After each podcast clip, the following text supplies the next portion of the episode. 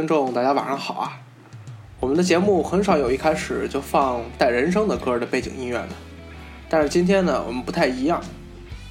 这首歌呢，这歌词可能大家也都听不太懂啊。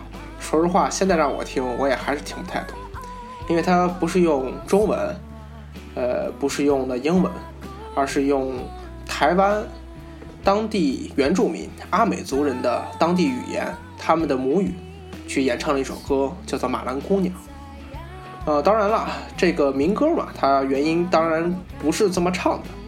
这个是阿美族的歌手，叫做童恩，他改编的他们阿美族当地人的这么一首民歌，放到了他的一张专专辑里面。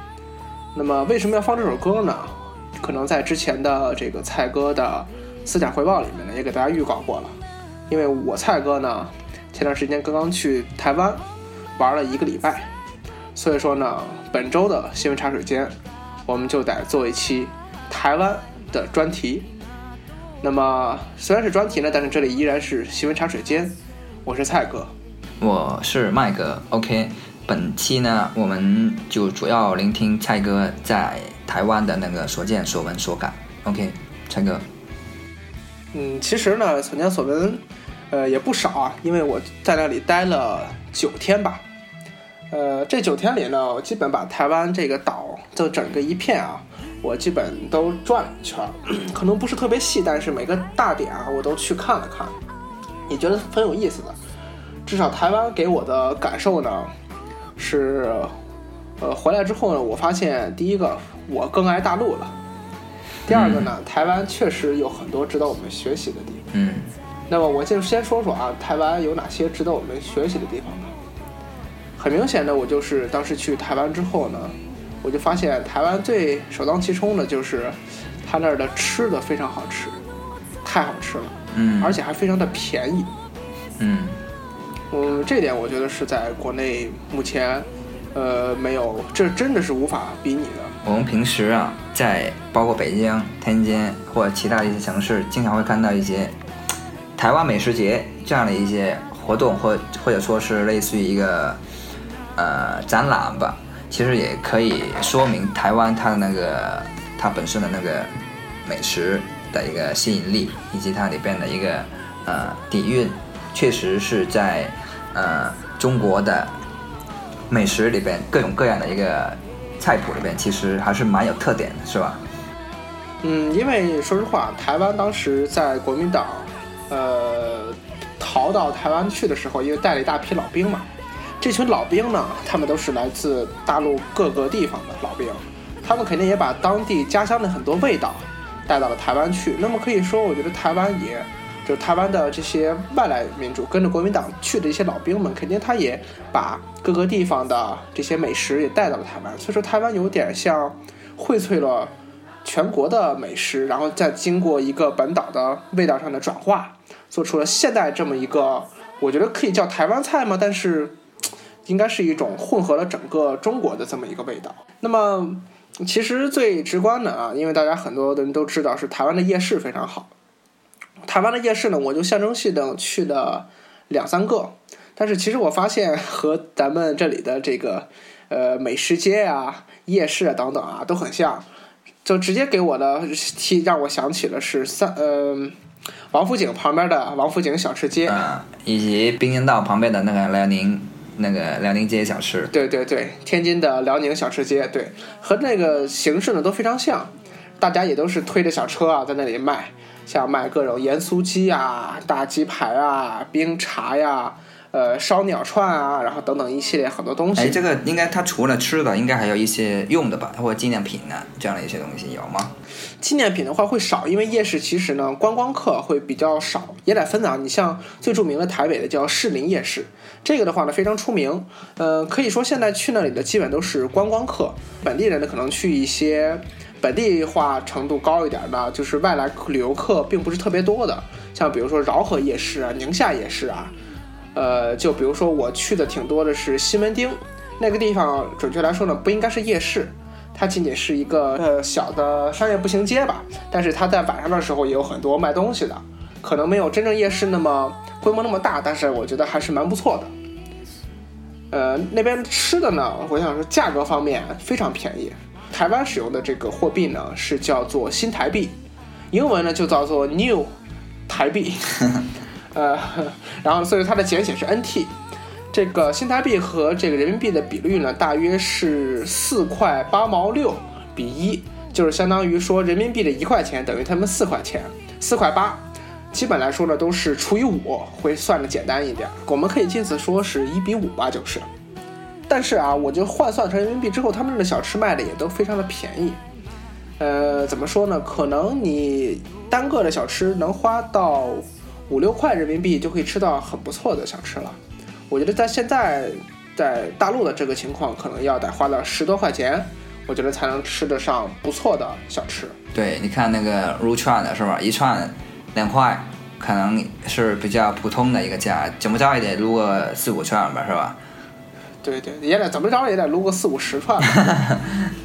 对，哎，说到这个有意思的，我在台湾一直想，就是因为是我去去的时候那边比较热嘛，一直想找一个。可以撸串儿喝啤酒的地方，嗯，一直都没有找到。没有，我发现台湾人好像不是很喜欢吃烤串。那那你你你吃的是什么东西呢？不是烤串是？嗯，我在那边夜市呢，主要吃什么？比如说是红豆饼、大鸡排、盐酥鸡，呃，还有好多好多像这种，就是呃小吃，真的是小吃，不像撸串呢，我们可以坐在那儿吃的。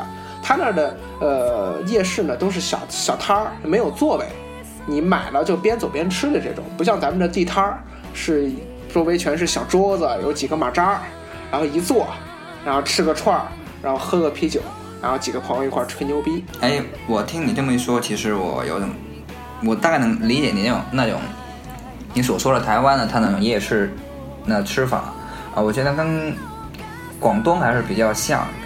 就是说，其实广东它也并不是说，OK，我们平时的夜市，我们就是吃烤串的，这个其实还是比较少的，也有一些其他的一些东西，特别是，呃，在茶餐厅的话，他们里边有很多的一些精致的一些甜点，他们其实也算是小吃的一部分。对，我觉得可能像它广东的早茶这一块，可能也是一开始就是门口的小铺子卖的，但是后来慢慢的搬进了饭饭馆。变成了一个比较精致的一种吃食吧。那么再说回台湾，我觉得吃的方面呢，台湾不仅仅是一些小吃比较出名，我觉得它的很多餐饮文化等等都非常的出名。呃，怎么说呢？我印令我印象最深的呢是两家餐厅，一家呢是台北市郊吧，应该到新北市了。呃，是有一家餐厅叫做大山无价，它吃的呢是中式菜。当然做的非常精细了，有点像日式日本料理那种样子，摆盘啊等等都非常精巧，但是还是是中式菜。那个让我觉得吃的非常的 精巧，它整把整个菜呀变成了一种享受的感觉。另外一种呢，我是在那里去吃的，在台中市啊，台中市吃的是呃台湾最佳餐厅，是一个法国菜啊，法国菜，不好意思啊，是个法国菜，台湾人一般叫法国菜。啊，去叫做 Le Mont，叫乐木，它是获获得了台湾最佳餐厅连续两年的名号。然后他们家的大厨呢是一个女性，是世界最佳的女大厨，叫做陈兰淑，也是本也是台湾土生土长的人。她在法国去学了烹饪之后，她还去米其林三星餐厅去那里当学徒，之后她又回台湾，这么开了家自己的店。哦，对，说到米其林，我来单独提一句，呃，我之前也想找台湾的很多米其林餐厅啊，但是后来发现米其林并没有在台湾进行评价，它在亚洲可能只评了澳门、香港和日本这三个地区或国家，但是台湾它并没有评，所以说如果要想去台湾玩的朋友，看见哪个餐馆说什么自己是米其林几星餐厅，这都是假的，都不靠谱的都是。可不可以这样理解？就是说，台湾吃的，嗯，好吃的很多啊，但是相对来说，想走到比较高端一点的路线的，相对来说这样的品牌会少一点，可可以这样理解吗？也可能是我玩的缘故啊，我去高端的餐厅呢吃的并不多，但我觉得当地居民呢可能也很少去吃特别高端的餐厅，因为毕竟能消费得起高端餐厅的人还是少数嘛。可能对于普通老百姓来说，最亲民的还是说，呃，去夜市上吃点小吃，买个冰茶，买个盐酥鸡吃吃，就这样。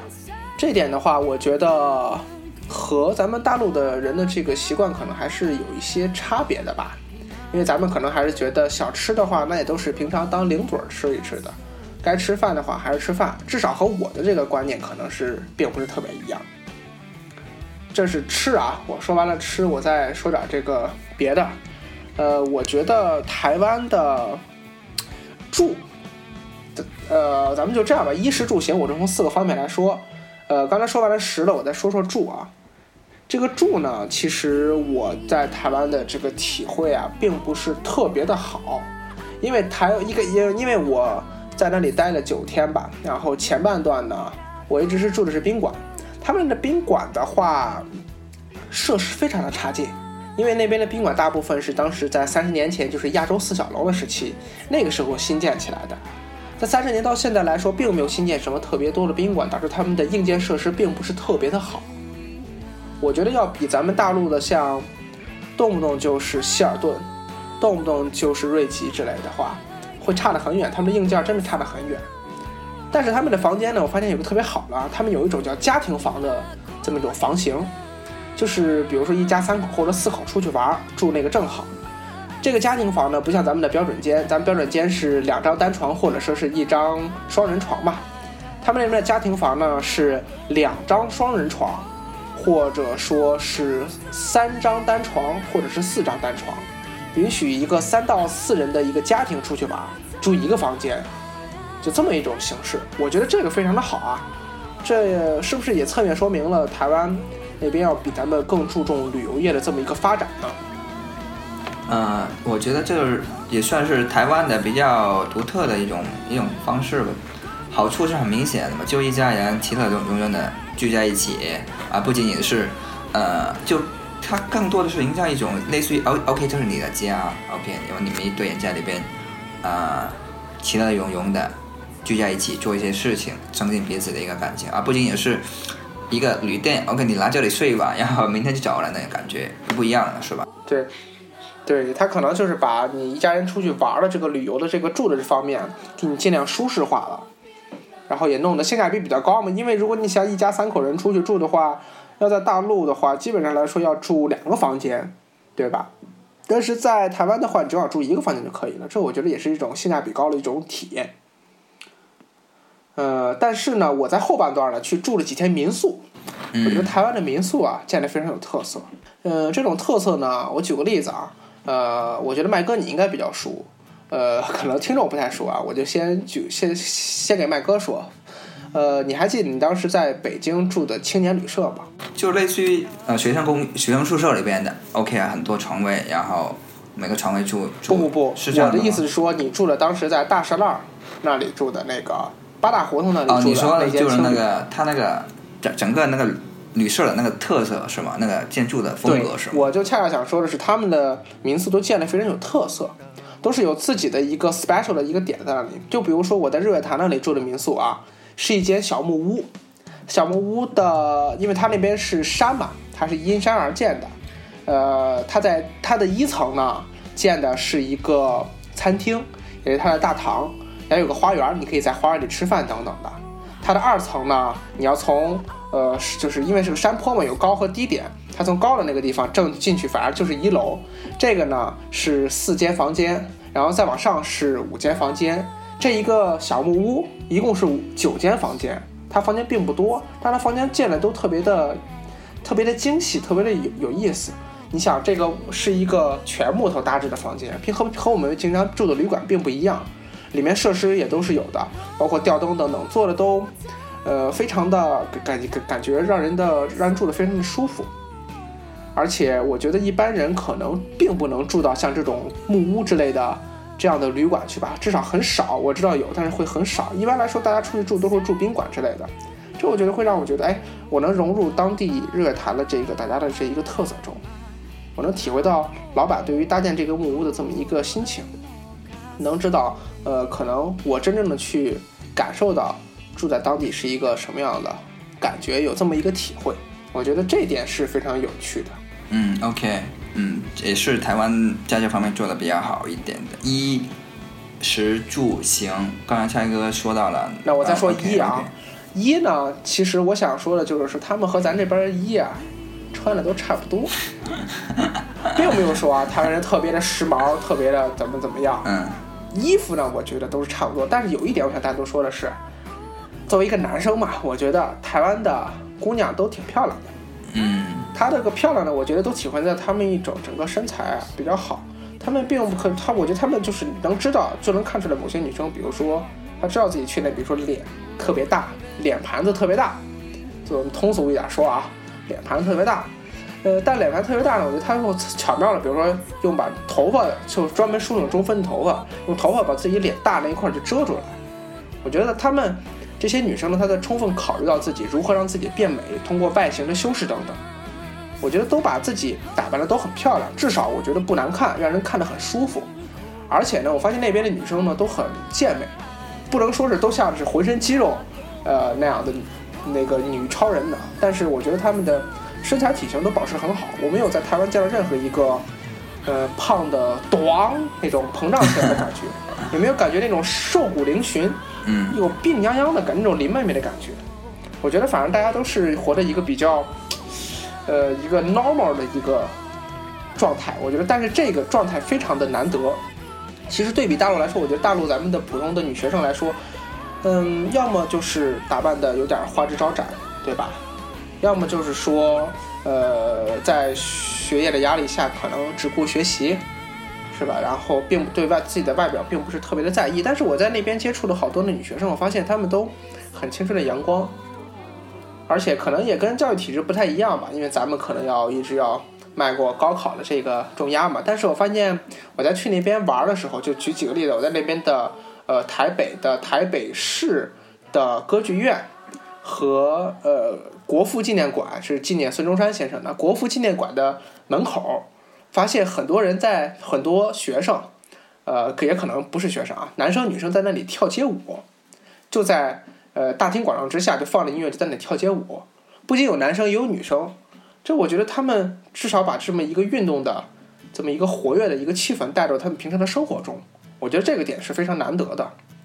这也是我觉得一种怎么说呢？就像咱们国家一直号召的，就是每天运动一小时，健康生活五十年，幸福生活一辈子。我觉得他们真正的把运动融入他们生活中，这点给我的就是学生们的气质给我感觉就完全不一样。那边的。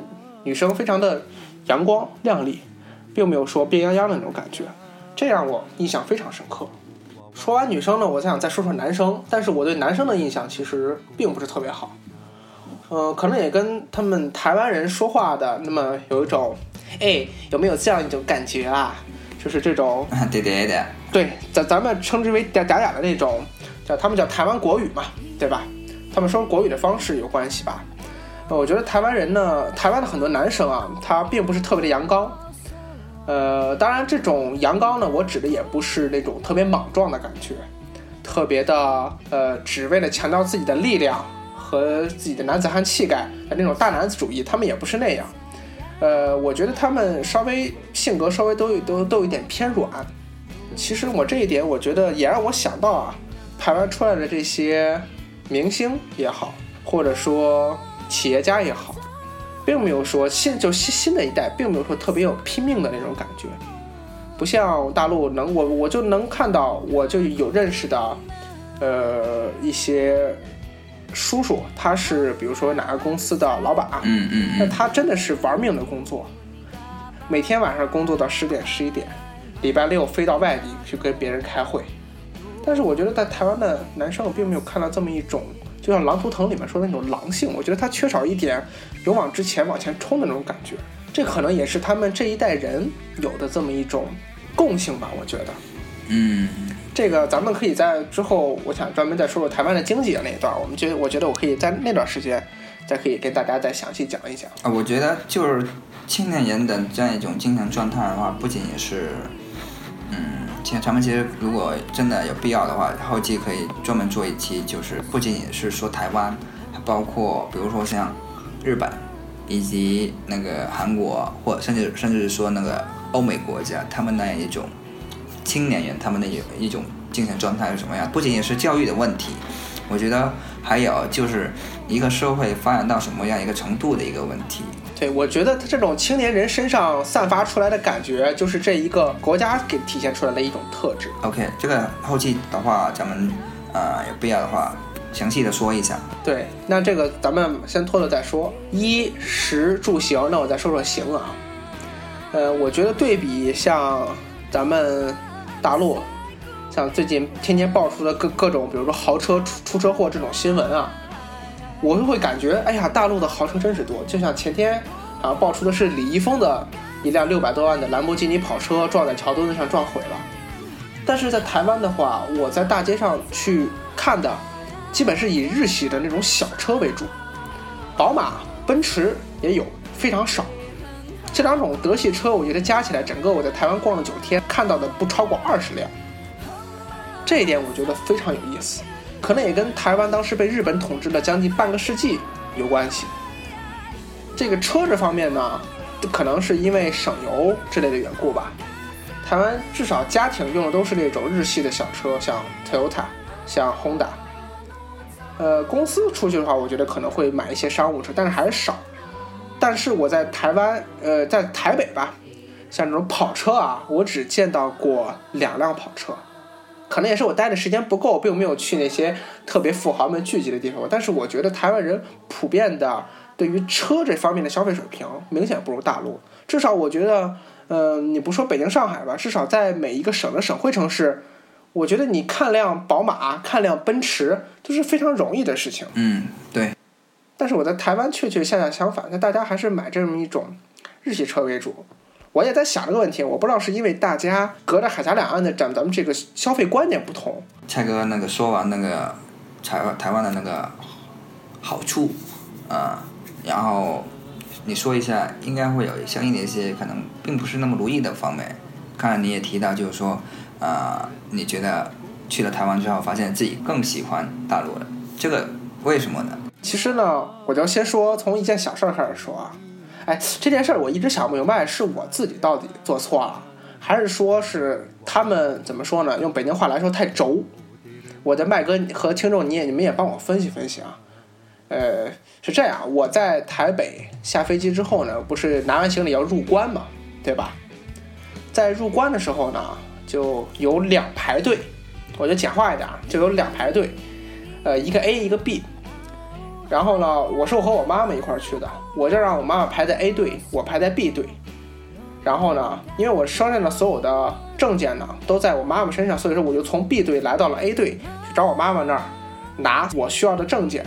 然后这个时候呢，A 队前面就已经呃没有人了。然后我想，那没有人那，我就直接从 A 队直接出关，直接走就可以了嘛。但是我去 A 队去把我的证件给了边境关的时候。边警官就很严厉的问我：“你原来是不是在 B 队排着？”我就跟他说：“我和我妈妈是一起的。”然后他说：“你在 B 队排着，不能一下到，也不能因为 A 队没人就一下跨到 A 队过来。”然后我说：“好吧，我又回去排了 B 队。”这个事儿其实让我想了一下，我不知道是不是他因为我是大陆人，针对我这样去做，还是说就因为我本身的道德已经低俗到不行了，根本就没有意识到这个问题。就是说排队的话，如果旁边那一队没有人了，我是不是能直接过去？我还是要继续排我原来的队伍？麦哥，你这事儿怎么看？我觉得，就我个人听你的描述来说，我觉得是一个小事情，并没有上升到太多其他层面，比如说歧视啊或者什么样。他只是执行他的一个职责而已。这点我不知道是什么规矩，但是我就想说，排队这一点，麦哥你。你觉得如果两队在那排着，旁边有一队没有人了，你过去排，你觉得这个违反不不违反道德上面的观念呢？我觉得很正常的呀。至少就大陆的思维来看，OK 哪里人少我就去哪里，这没什么错呀，有什么错呢？难道他那里空着，我就我我站这里的，我就必须得站这里，我就不能不能不能站其他的？你比如说在在成在北京南城际的时候，那一堆人排队，那里人少的，那你刚好进行一个分流，就是对大家都有有一个一个好处嘛。对，其实这 其实这一点，我我我也不知道是什么原因啊。反正一开始去呢，让我闹得有点不太愉快。包括后来我也找一些，嗯，怎么说呢？我当时因为我中间换过两次司机啊，第一个司机呢他是偏向于国民党倾向的，那么他对于我来说就觉得，呃，就是对我可能我们可能亲切一些，但是对于民进党的就是蔡英文这个党派的。那么那个司机就会觉得大陆客人对他们来说并没有好处，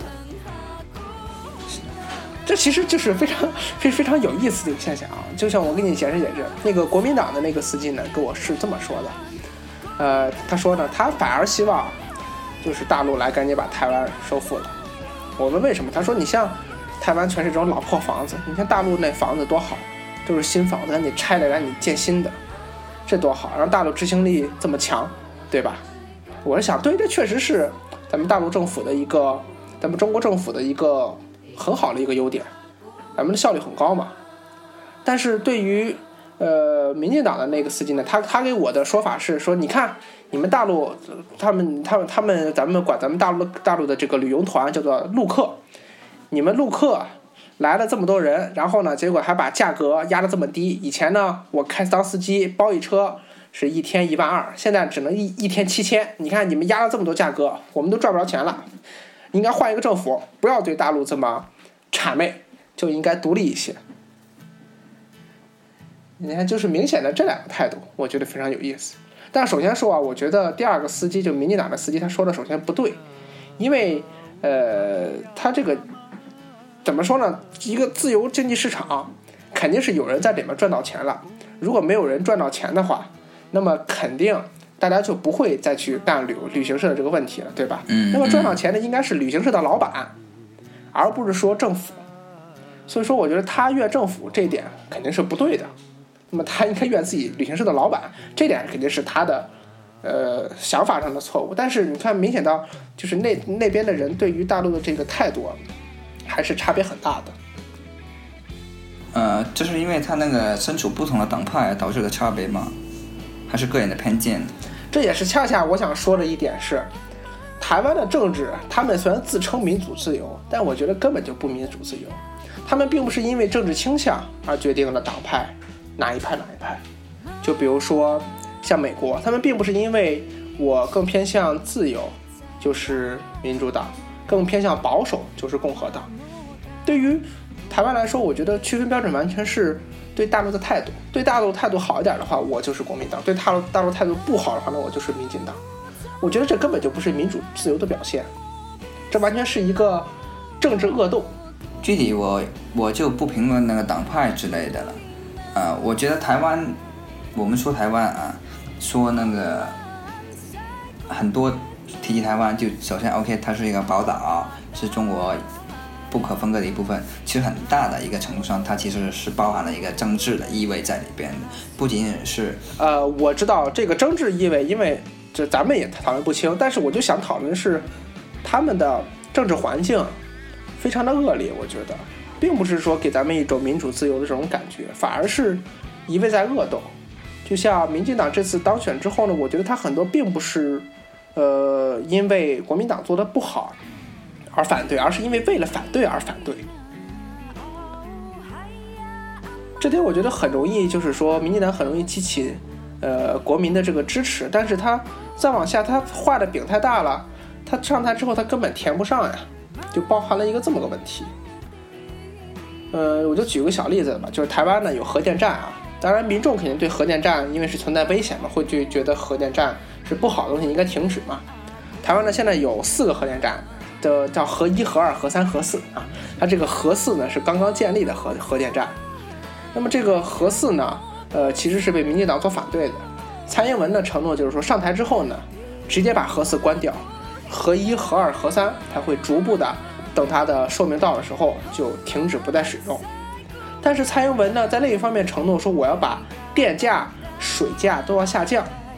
可是你想在台湾这么一个怎么说呢？虽然是宝岛嘛，但是，呃，它的资源肯定不如咱们大陆的资源来的很，不像我们山西煤矿、大庆油田，那可都是成吨成吨的往外搞的呀。可他们资源没有那么丰富，他们通过什么方式来来发电呢？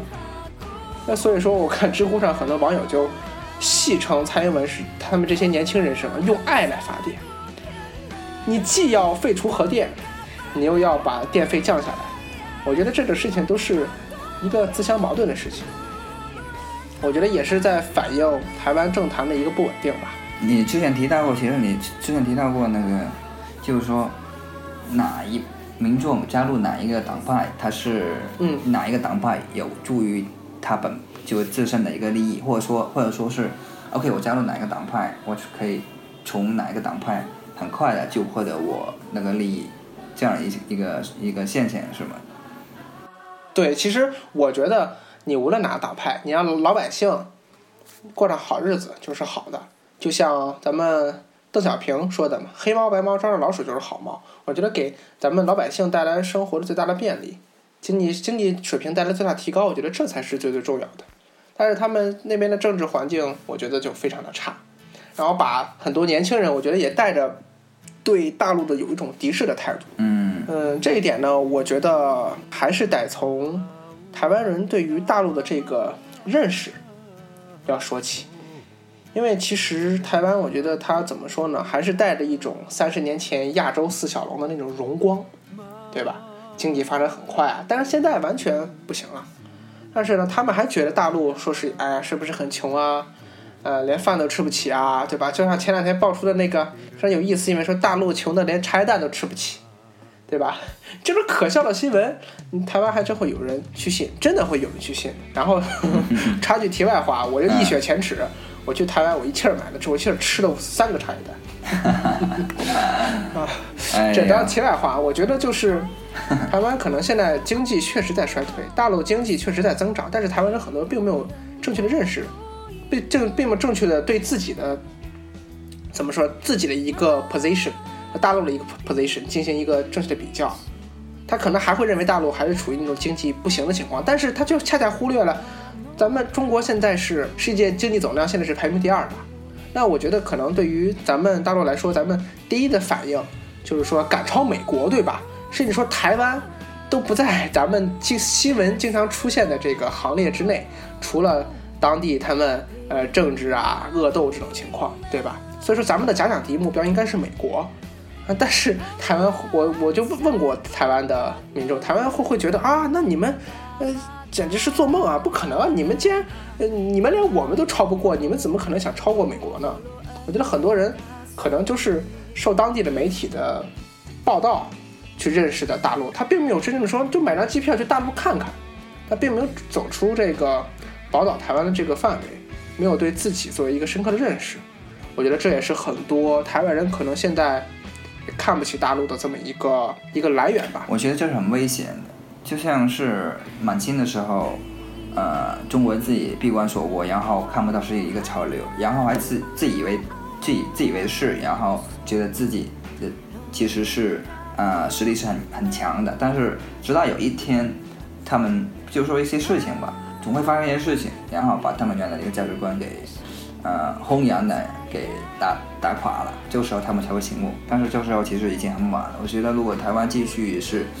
尤其是年轻一代保持这样的一些认识的话，其实，呃，对，呃，无论是对台湾现在，不管是哪一个党派，还是对整个岛的一个人民，其实都没有一个一个好好处。我觉得你举的例子挺好，但是台湾和大清朝还是有一个区别。大清朝是闭关锁国的，可是台湾没有闭关锁国啊。我说真说句不好听的，你像咱们大陆其实是。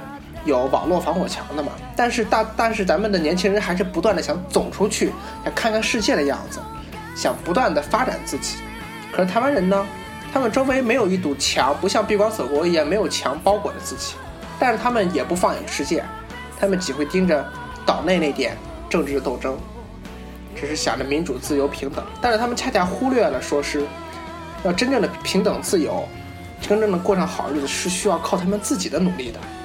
就像，呃，其实现在不是马英九卸任了吗？那么大家都对马英九骂声一片，但是当时当时马英九上台的时候，他的支持率可是达到了全台湾历史上最高的情况，是百分之五十八的支持率，这点是台湾历史最高。那么和现在蔡英文的这个上场呢上台的情况非常的相似啊，大家对他们支持率都很高。但是如果蔡英文一旦有因为期望越大失望越大嘛，蔡英文一旦有一点没有做到，那么大家对他的失望会不会也马上就会显著的表现出来呢？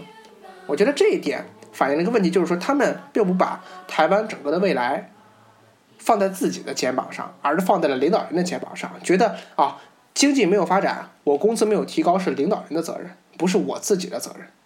我觉得这是一个非常非常致命的问题。说起马英九吧，想起之前看到一个一个文章，挺有意思，就说马英九是一个好人，但是。目前来看，他不是下来了嘛？然后其实他对他的那个评价其实都不高。为什么他是一个好人？但是很多人都对他挺不满的，因为他是一个好人，他是按照一些道德的一些一些一些条框去约束别人。但是事事实上，啊，别人跟你一块混，其实别人是需要有一个基本的一个保障的。你比如说，OK，以前一个农民起义，一个首领，比如说现在李闯王，他的部下跟他混的话，他当然是希望能获得一个保障，或者说不不说是能呃封王或者什么什么样，至少能获得他想要的东西。但像马英九啊，很多时候跟他就之前嘛，很多盟友跟他一起的一个合合作的一个伙伴。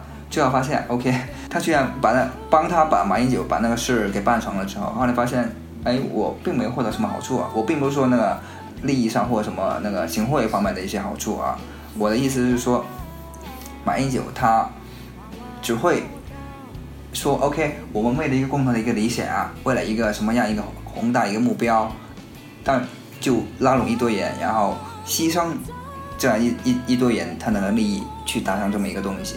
所以我觉得最终，那这是文章的那个、那个、那个、那个观观点啊。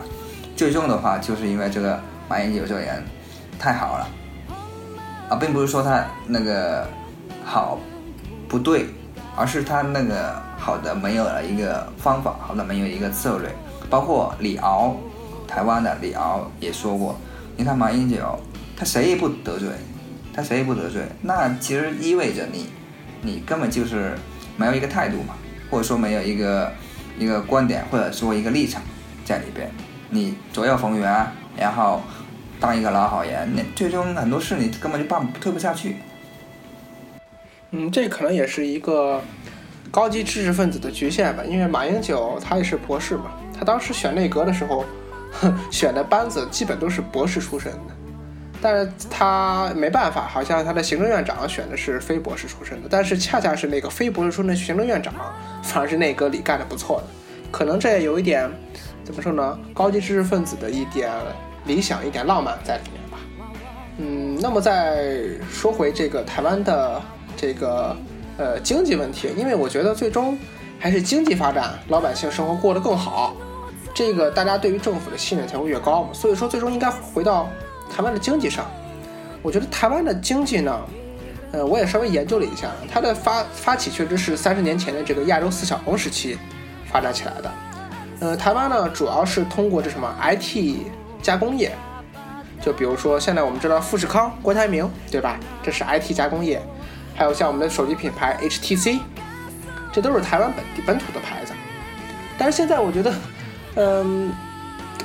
当然，富士康还是很 OK 的，但可是富士康已经把工厂挪到了大陆。我觉得下一步，等了如果等到大陆的呃人力的工资成本会增加的时候，他们可能会郭台铭也会把工厂挪到了越南、东南亚等这些劳动力低的地方。我觉得他已经不可能带动台湾本土国内的生产了，至少他至少，比如说他作为台湾企业，它的整个的经济水平。整个的资产能够增加，但是它对于台湾老百姓最直接的，能带动就业这方面，我觉得已经带动不起来了。而且再说手机这方面，HTC 等等，我觉得现在 HTC 在市场上的占有量已经很低很低了，肯定打不过。就比如说三星，甚至说 LG 在本土、小米、魅族，甚至一加这些品牌完全干不过。所以说，我觉得台湾这种最引以为豪那块部分呢，正在慢慢的消散，这也是导致了台湾经济衰退的这么一个原因。这个原因呢，我觉得呃，大大家应该都知道，但是大家目前想解决的方式都不一样。其实呢，我是比较支持马英九的解决方案的。他的解决方案是什么呢？和大陆保持好关系，然后大力发展服务业。因为我不得不说，台湾最大的优势对于服务业上来说，就是和大陆挨得近，同祖宗、同语言、同文字。虽然一个是简体，一个是繁体啊，但是大家基本都能看懂吧？对吧？我觉得这是他服务业最大最大的一个优点。但是蔡英文想做的是什么呢？想做的叫新南向政策。呃，继续做这个出口业务，它的目的地呢是什么？是东南亚。反正我是觉得蔡英文这个政策基本不太可能，因为你想想，可能柬埔寨他们一个国家的 GDP 还不如咱们是广东省一个省的 GDP 要高呢。所以说，你放着大陆这么大的一个蛋糕，你不去抢，你非要去和人东南亚小国你去抢那个市场。我觉得啊，至少我感觉来说不划算。第二个说是说，可能民进党光顾着说是要，呃，要和大陆划清关系啊，不再那么暧昧啊，但是他没有去搞明白，说是大陆现在对于台湾的经济来说还是非常重要的。如果真的削断了的话，那么再重新实行它的新政策，还要有很长一段时间去实行。而且啊，我觉得现在呢，嗯，可能民进党还是为了。和大陆区分关系，才去做的这个政策，而没有从真正的一个对于台湾好的一个方式去讨论，有点像小孩子赌气吧？怎么说呢？台湾这个经济啊，其实 我们其实我我个人是没有纯粹的研究过，但是呃，它是经历了那个七八十年代那个高速的发展，到现在其实。呃，比较好的一个结果的话，就是那个缓慢的、平稳的发展，但是。依照目前来看的话，呃，这样的一个国内这样一个就岛内这样一个一个一个政治政治环境导致的，它那个前景不是很乐观。所以我说，现在其实目前现在大陆已经很多地方其实可以秒杀台湾了。就是说，单纯从那个经济量、经济的一个发展活跃程度来看的话，其实确实是，嗯。比台湾好了很多，但是台湾也有它的一个，像刚才也说了，也有它的那边做的啊比较好的，值得我们去学习的。因为我们现在目前的大陆的话，更多的就是那个经济层面的一个一个发展，啊，精神层面的一个文化层面的一个一个发展，还是需要借鉴啊先进的一些地区的一些或者说是国家的一些啊啊那个。有用的一些东西吧，来进行一个发展。对对，这也是恰恰我说希望大陆能向台湾进行学习的一个点。我称台台湾呢，呃，技能点点错了。什么叫技能点呢？就是在打游戏的时候啊，可能比如说你每升级一次，每发展一次，你就会获得一个点数。这个点数呢，点在哪里，那么你这个方向就会发展的比较好。我觉得台湾把自己的技能点全点在了人文上。而相比之呢，大陆我觉得把它的技能点全点在了经济上，我觉得很明显，台湾的经济不如大陆发展，这是铁打的事实。但是我觉得现在，呃，大陆的人文水平呢，我觉得确实不如台湾。嗯，台湾怎么说呢？他们当地呢，会发展了很多文创、文化创意的，就是可能咱们这边觉得小资一点，或者说是创意园区啊这种的东西，他们那边的文创做的非常的平价，非常非常的便宜。就比如说一个非常有创意的马克杯，如果搁咱们国内的话，我觉得可能要卖五六十吧，对吧？那搁他们那儿换成人民币才二三十，一个做的非常好的一个精致的马克杯啊，当地台湾的特色，我觉得这都是他们非常出众的一个地方。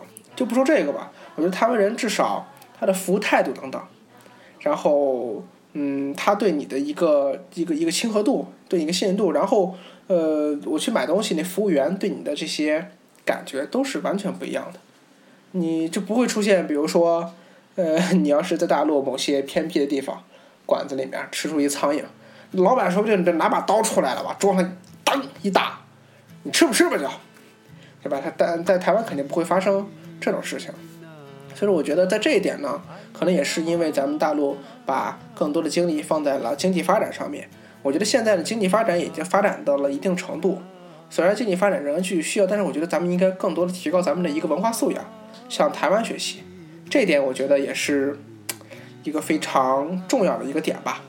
至少就像比如说文化素养和你的经济发展水平像呃两条腿一样。呃，之前呢咱们可能经济发展太差了，但现在我觉得经济这条腿强起来了，另一条腿的话应该也变得强劲一些。不然你这个人老是软了一条腿，总是跑不快的嘛。对，呃，大陆需要向台湾学习精神或文化方面的一些呃东西，但是从反过来看，其实台湾其实是否也可以向大陆学习一下，或者说是依托大陆来发展自己的一个国内经济呢？而不仅仅是啊整天依赖一些呃并没有太多意义的一些所谓的一些民主、所谓的一些斗争或所谓的一些选举。来进行这样的一些怎么说呢？就内可以说是内讧吧，内讧吧啊，就是说自己折腾自己，其实并没有太大一个好处。所以比较健康的一个两岸的一个关系，其实应该是一个优势优势互补，然后啊相互促进吧。嗯，是，就像其实啊，呃，我是一直觉得台湾像中国大陆。这么一个发展服务业的方式是很好的方式，但是其实你要换个方面想想，其实蔡英文的担忧也是，呃，也是有原因的。就比如说，因为呃，两岸之间的关系主要是依托于政政策嘛，对吧？那么如果政策一旦变的话的话，那么相当于如果大理依依靠大陆的这个服服大陆的游客来发展自己服务业的话，那么如果政策一旦改变，那么台湾的经济可能会受到一个非常大的损伤。我觉得蔡英文这点担忧。还是正确的，但是现在来说，我觉得他应该先依托这个，呃，服务业的这个基础去发展他一些其他的特别的东西。他不肯定不能吃定大陆嘛，对吧？他不可能不能完全依靠大陆，但是他我觉得也不能抛弃大陆。这完全就是蒙着自己的眼睛在跑步。对，他是这样，就是其实他可以依托目前大陆给他的一些优惠政策进行自己自己力量的一个一个发展嘛。并不是说他最终目的发展起来就要反，呃反攻大陆啊，或者说什么什么样这样的一些一些东西，而是其实他发展发展经济对他本身的那个岛岛内的人民来说并没有坏处呀。你自己折腾那个东西，你折腾出来，你折主要你折腾不出什么东西，从政治上你折腾不出什么东西来，反而把你那个经济给累坏了，弄得那个大陆对你不信任了很多。本来想给你的一些优惠，OK，我也不给你，OK，你自己折腾，是吧？就让受害的还是自己嘛。是，嗯，反正我是觉得呢，还是那句老话，黑猫白猫抓住老鼠的，就是好猫。无论是民进党还是国民党，你给老百姓带来的经济最大化，那么老百姓肯定也支持你啊，对吧？还是这一点比较重要。哎，说了这么多台湾经济的问题啊，我给我我想给大家说说台湾这个 自然环境。我觉得台湾的自然环境啊，保护的非常好。这一点也可能跟他们，嗯，怎么说呢？有两个政党互相斗争有关系。我印令我印象最深的是呢，我去了一个叫泰鲁格国家公园。这个公这个公园呢，这个泰鲁格呢是一个群山山脉，里面呢有个河谷，这河谷里面全是大块的整块的大理石。呃，这条路呢，我觉得就是整个开车修的是隧道，也不是隧道，也有路边的路过去的。这条路呢，我觉得他们保持的非常好。呃，国家呢现在不允许再开发这个，比如说河谷里面的大理石，不允许去采大理石了。那么仅仅允许游客去观观光，但是有些地方呢还是不对外开放的。我觉得这一点是非常好的，因为 我觉得真的作为一个不怀好意的揣测啊，我觉得如果放在大陆情况下，那么。一看，哇塞，河里这么多大理石，那我拼老命，那我也得把你运出来，我也得卖钱，或者说做装饰、做装修，对吧？我觉得在保护自然环境方面，台湾做的还是非常不错的。至少我能在台湾的整个的这个自然环境里面看到他们，呃，保护的非常的整洁。可能也跟他们岛内居民自己对于这个环境有一个比较热爱有关系吧。这样说来，其实还是回到蔡哥刚才之前所说的，台湾有它的好，也有它的不好的地方，就是说也有它的劣势，有它的优势。然后大陆其实也是一样，其实呃双方的人民更多的希望就是说，呃在统一就在一个中国的这个前提下，双方都能够过上比较好的一个日子，是吧？然后。嗯，还非常感谢蔡哥今天的那个分享。蔡哥还有什么需要补充的吗？嗯，我唯一想再补充一小笑话啊，我觉得台湾的机车文化还是很有意思的。我在晚上出去溜达的时候，能看见满街满街的机车一窝蜂的往外走啊。但是我觉得机车这个东西非常的危险，如果有条件的话，大家还是尽量乘坐公共交通，或者说是呃自行开车。因为中间有好几次，我就差点觉得骑机车的那个人啊就要翻了。因为机车这个东西其实就是摩托车嘛，是肉包铁嘛，还是很危险的。嗯，也是挺有意思的。我觉得啊，危险是危险，但是还是比不上中国的快递车危险。对，中国的那个送快递的那个，那不出声音的，没有声音的，那汽车至少还有声音的。呃，但是还有个问题啊。你像，因为台湾人都普遍喜欢去坐机车嘛，导致了高雄市的地铁，他们叫捷运啊，常年亏损，根本赚不着钱，可能再过几年就要关闭了，还会有这么一个问题，对吧？这也是其实让政府挺头痛的一个事情。其实我觉得从这一点，其实还反映出它确实，它的这个台湾这个经济确实，呃，不够活跃。我觉得是不够活跃。嗯，你难以想象，比如说北京的那一堆人全都骑自行车或者什么骑骑单骑电单车了，然后完了都不坐地铁了。我觉得这个本身就是有有问题的。那么他为什么有地铁他不坐？是因为地铁价太贵了吗？还是因为他是本身那个就没那么多钱，或者说他难道真的就因为坐那个？电动便利吗？我觉得也不一定啊。难道坐轨道交通就比你电动很差差太多吗？我觉得里边还有很多细的东西值得我们去去去挖掘。我觉得这个挺有意思。嗯 嗯，对，这个咱们俩也可以做一个关于交通方面的这个节目哈。嗯，好，那今天基本对于这个台湾的这个我的这个游历基本就分享差不多了。虽然我可能并没有太多讲在台湾玩了哪些东西。但是我觉得更多的是给大家分享一个台湾给我带来的一个感觉啊，嗯，台湾是还是蛮不错的，平心而论，但是它也没有说想象中的一，因为我之前对它期待很高，也没有想象中的那么好，而且说句实话，后来觉得还是家里好，还是自己熟悉的地方好，嗯，那么也希望如果大家有机会的话呢，都去台湾看看，毕竟看看，呃，不一样的。